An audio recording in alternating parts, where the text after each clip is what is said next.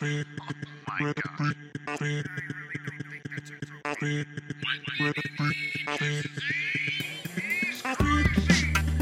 you hear my Topo Chico sizzling? I can hear Topo Chico sizzling in the mic. All right, welcome to the Man on the Move podcast. And today we're talking about the old football coach. That's right. We're talking football. We got the Super Bowl little under two weeks away. Last Sunday, NFC, AFC championship games. We saw some stuff. We saw some stuff indeed. On the AFC side, the number one seed, Baltimore Ravens, they went out and laid an egg. Complete egg. Lamar Jackson, the odds on favorite for NFL MVP, had a horrible game. And thereby, Taylor Swift and the Kansas City Chiefs are on the way to the Super Bowl. On the NFC side, in Candlestick Park, no, no, no, it's not called Candlestick Park. Probably hadn't been in uh, 25 years. That thing's long gone.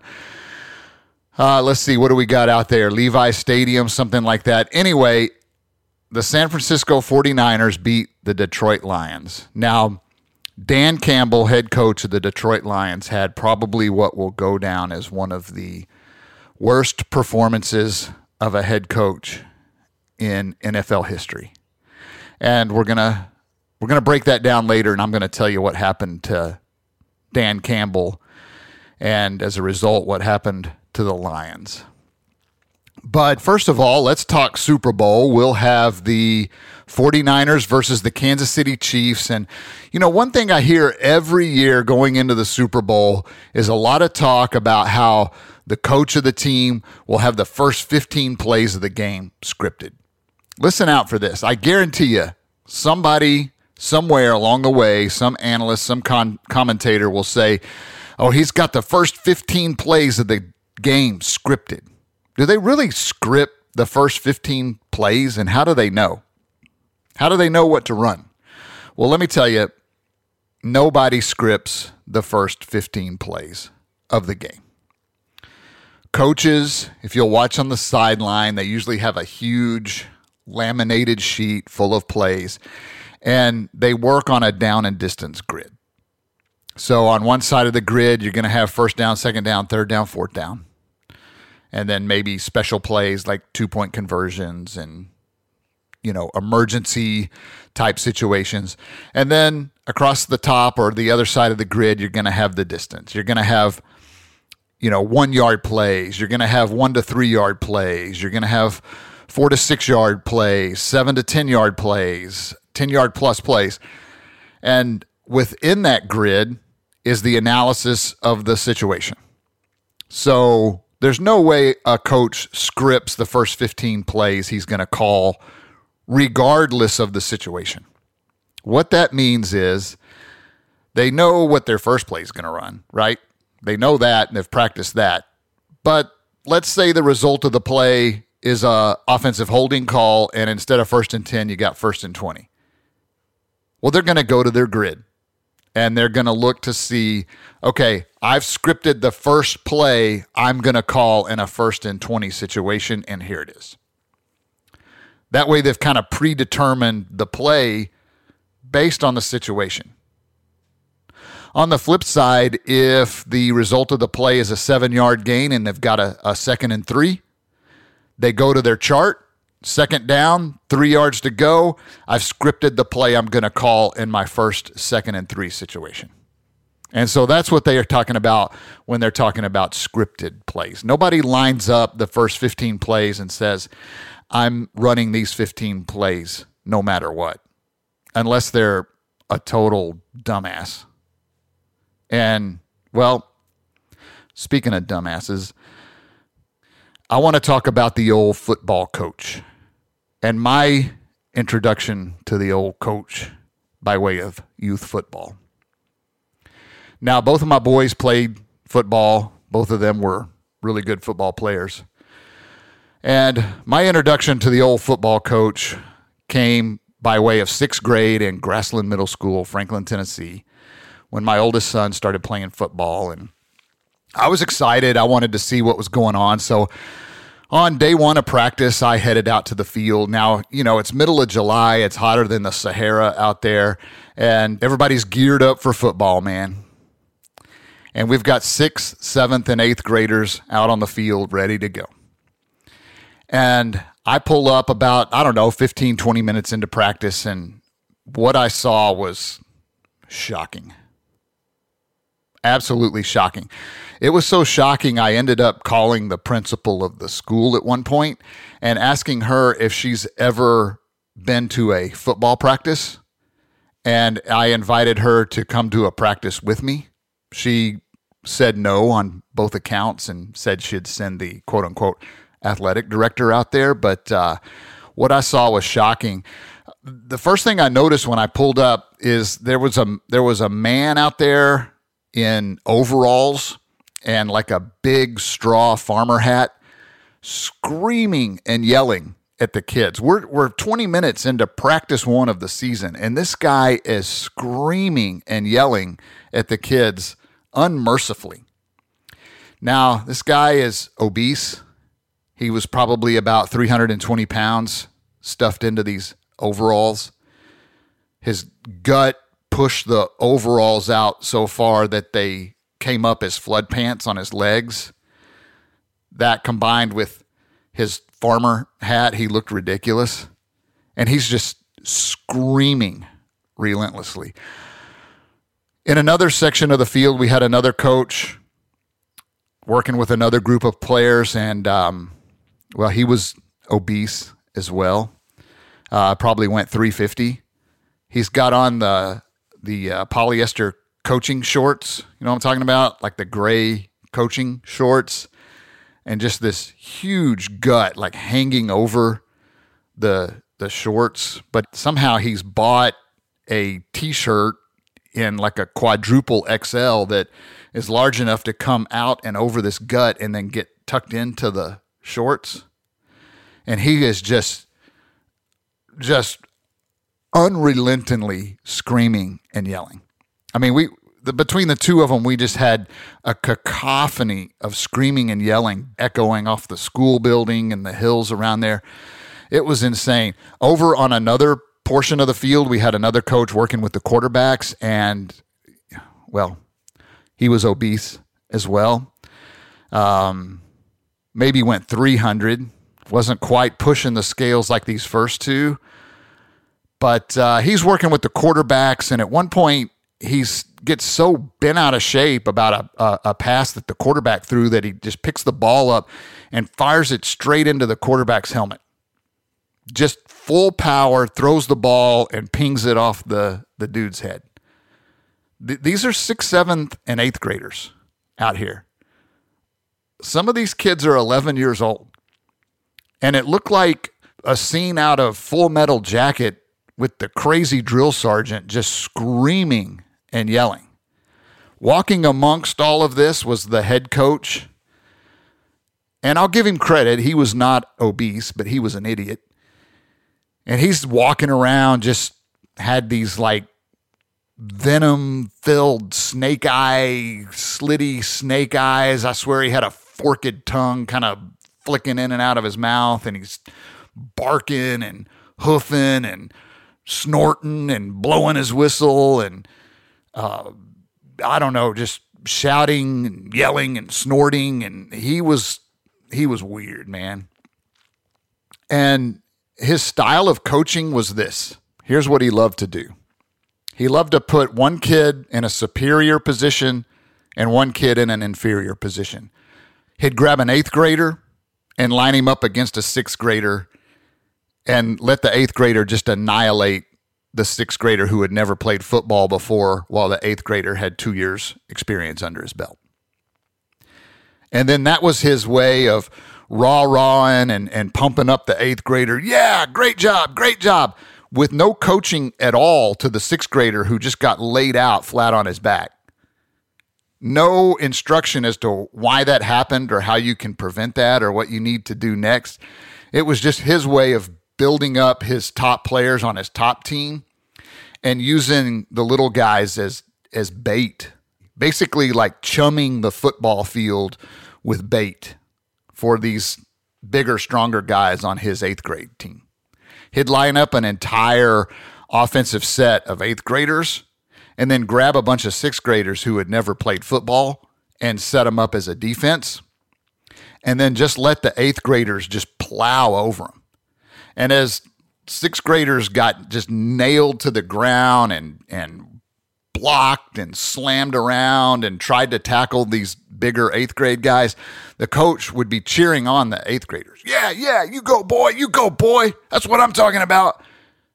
And there was no coaching from any of the obese coaches watching all of this go on as to why the sixth graders were getting annihilated. Now, the coaches would scream and yell at them, What are you doing? a sixth grader would try to get down in a in a three point stance, and these guys had never played football before, and they're they're down in this three point stance. They they look kind of like a a crab with a broken back, and the coach is screaming and yell at him, "Look at that stance! It's horrible! What are you doing?" But the coach is so obese, he can't get down in a three point stance to show the kid what a proper three point stance would look like. He just screams and yells at him to tell him that his three point stance is bad. That was the level of coaching going on out there. Like, if you're playing baseball, wouldn't the coach coach you into proper form on how to line up in the batter's box and swing the bat? Wouldn't he coach you in proper form in, in terms of how to throw the ball or how to catch the ball? In basketball, wouldn't the coach show you proper form in terms of how to shoot and what to do with your hand and what to do with your wrist and your elbow and your arm extension? But out here, we had kids flapping around with just no instruction at all, other than, You're doing it wrong. What are you doing? Total, total insanity. The culmination of this was an Oklahoma drill where the old football coach decided it was time for some pain, boys. Line it up. We're doing Oklahoma. Now, what is an Oklahoma drill? Well, it's a drill so dangerous that the NCAA has banned it in college football.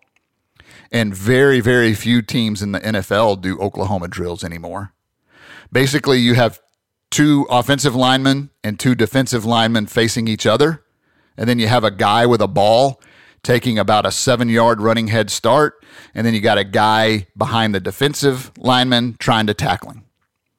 And then all the other players line up into a very narrow channel to ensure there's no escaping the pain. And then you unleash the guy with the ball into the mosh pit and allow him to just get annihilated by the defensive people who are trying to tackle him. And this was the coach's way of figuring out who wanted to be on the team and who didn't. So he was taking all the sixth graders and lining them up as ball carriers and taking all the eighth graders and lining them up on the defensive side and just watching the sixth graders just get annihilated. I mean, there was serious, serious chance of injury, bad injuries here, broken bones, concussions, or worse. It was all in play. But all it was was just a chance for these obese coaches and this idiot head coach to just huff up and snort and grunt. Yeah, that's what I'm talking about. Bring the pain. Bring the pain. Let's go. and meanwhile, kids are just laying all over the place, injured, crying. Grab another one, put him in, do it again. Absolutely no coaching, no instruction, and no regard for safety at all. It, it was ridiculous. So, at my instruction, my son and I, we left. I was like, this is ridiculous we left and went to play for the Franklin Cowboys, which is a youth league uh, run by the Parks and Rec. And we got out of that insanity. And after we left, a few months later, this head coach guy committed suicide. And um, I don't know what happened to the obese guys. They kind of faded off into the sunset, and the whole program kind of fell apart after his suicide. But um, yeah, that was my introduction into the old football coach. So when my younger son decided to play football, I decided to volunteer. Hey, I'll be a coach. And right away, I had these coaches and directors at the Parks and Rec League saying, Well, why? Why do you want to be a coach? What do you know about football? And I was like, Well, I'll, I'll pretty much guarantee I won't try to get anybody killed out here. I won't scream and yell at the kids. I won't use physical fitness as a form of punishment and make them run laps if they do one little thing wrong. That was another thing going on out on that football field at Grassland Middle. If you did something wrong, man, you were running up and down this hill for 30 minutes in the heat of the summer with all your gear on. You better run, boy. So after I promised not to do all those things, they let me coach. And I got a hold of a nine and 10 year old football team and they gave me a playbook and they said, Here, here's the playbook everybody uses in the league, in the entire league. Everybody runs a 4 4 defense and a single wing offense. And I'm thinking, I've got gold in my hands. This is pure gold. Not because it had the plays and everything that I needed, it had all the information on all the other teams I needed. And when you hand a book like that to a contrarian like me, I get excited, man. I'm like, oh, I'm going to go find an offense that can beat a 4 4 defense.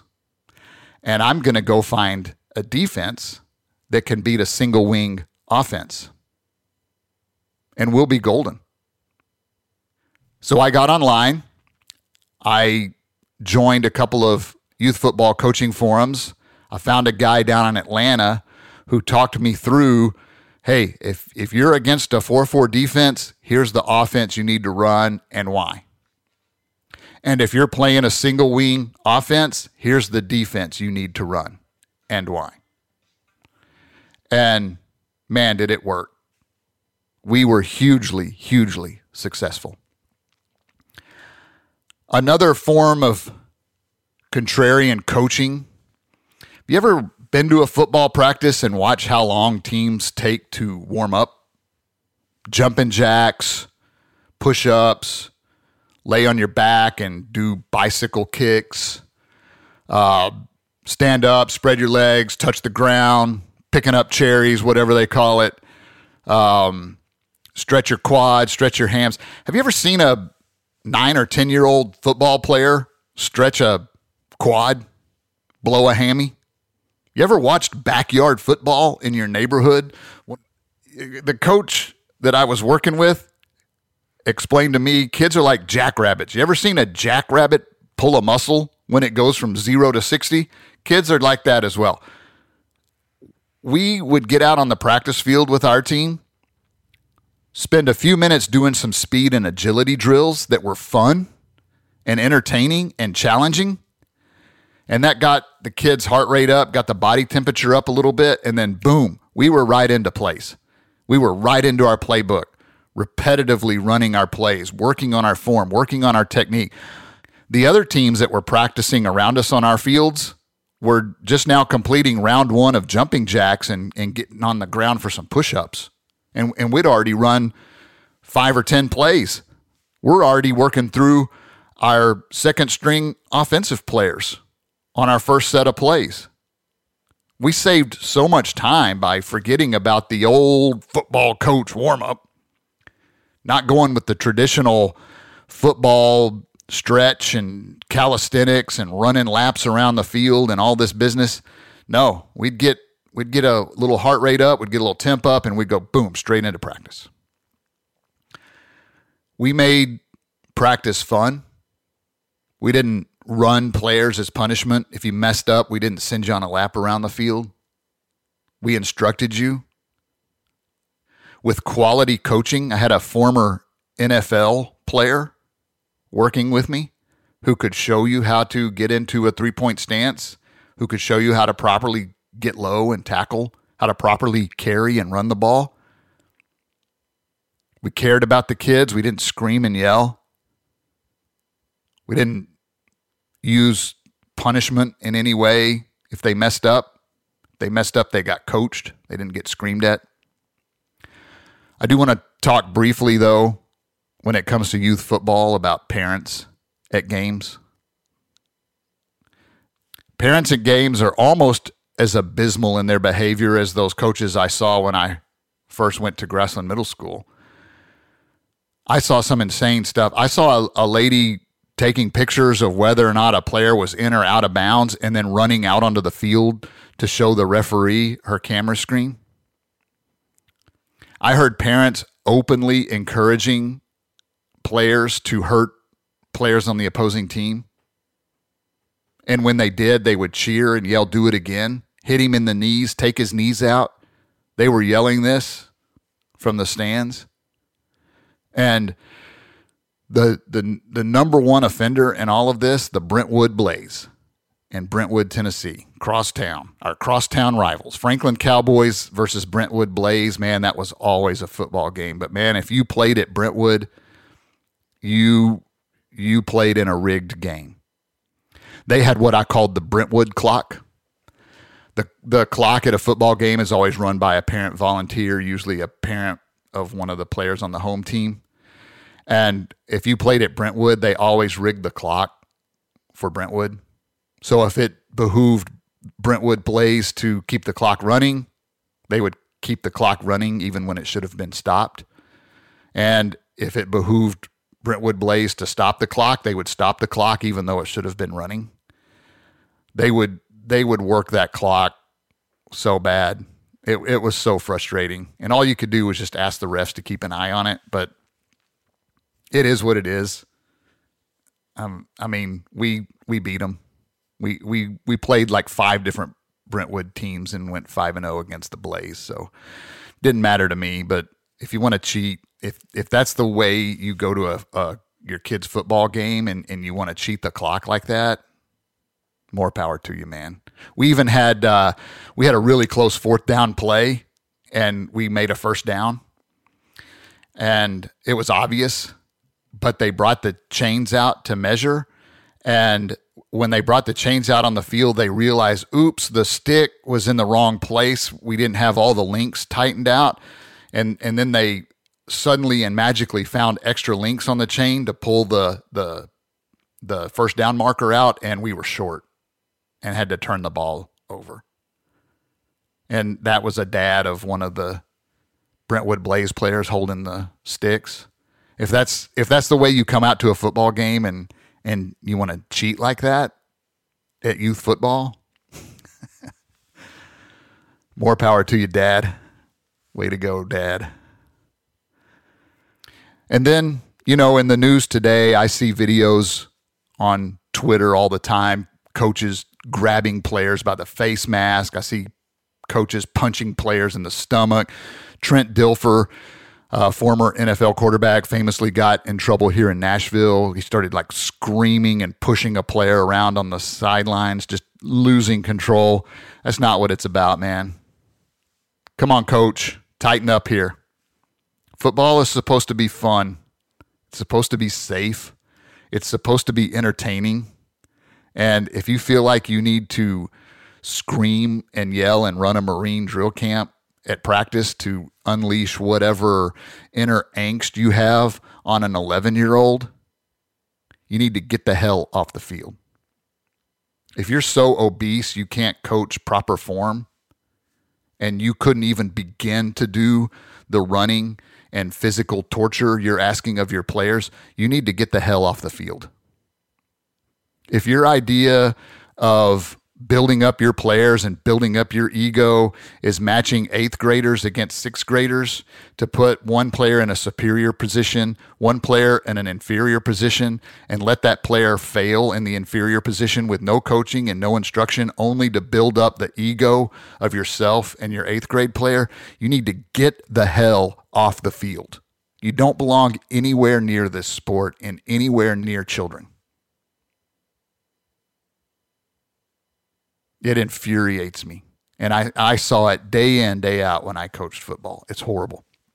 So, all that to say, if your kid's playing youth football, I would very much encourage you to go to a few practices. And if you see something that you don't like, if you see something that makes you cringe, it's wrong and you need to speak out and you need to shut it down. Because these these coaches are going to ruin the game. They're going to ruin the game. And let me tell you what happened to Dan Campbell. He's one of these big balls guy. He likes to walk around telling everybody he's got a big set of balls. And Dan Campbell in that NFC championship game, in his mind, Dan Campbell became bigger than the Detroit Lions. Dan Campbell's balls got too big. He didn't care about winning the game. He wanted to win the game in such a way that people would look at him with awe. And he started going for these fourth downs and just these unbelievable situations of fourth down attempts when he could be kicking field goals and increasing his lead. But he was bypassing the field goal in the easy three points to go for it on fourth down in an effort to score a touchdown. Big balls. That's how I'm going to win the game. I'm going to win with big balls. He's one of these guys that just kind of huffs up, you know, hey, hey, hey, big balls. And in his mind, Dan Campbell became more important. He became bigger than the Detroit Lions. Football is the ultimate team sport. And whenever you see one person on any team make themselves bigger than the game, it cracks. It cracks hard and it's painful to watch. Aaron Rodgers at Green Bay Packers was like that. He was bigger than the Green Bay Packers. And as a result, the entire team suffered and went down. And Dan Campbell, in one of the most terrible, it'll go down in history as one of the most terrible coaching performances in, in NFL football. Dan Campbell became bigger in that moment than the Detroit Lions. That big ball energy ended up costing them a trip to the Super Bowl. And if history holds true, the Detroit Lions will probably play somewhere around 500 football. They'll, they'll be like nine and eight or eight and nine next year or something like that. That that kind of coaching and that kind of decision making, it does not last very long in the NFL. Yeah, he had a great season. Yeah, he turned the Lions around and you know, they had a they had a great run, but over the long term, that kind of thinking from a coach, it's not going to last. I saw it at Grassland Middle School. Those obese coaches and that idiot head coach, they were bigger and they were more important than the youth football team they were coaching. Their big ball energy was ridiculous for trying to coach 11 year old kids. But it's no different than the big ball energy from Dan Campbell. And the poor Lions fans watching the Lions give away a game that they could have easily won. Yeah. The old football coach. The old football coach. And that's going to wrap us up for this week. I appreciate you listening. On our next podcast, two weeks from now, we're going to talk about the only two types of financial stress. There are only two types of financial stress. I'm going to tell you what they are, and I'm going to tell you what you can do about them. That's on the next episode of the Man on the Move podcast. I appreciate you listening. Music, as always, by Colehead here. Check him out on Spotify. And remember, get out there, get on the move, Stay on the move. Get with the man on the move. I'll see you soon.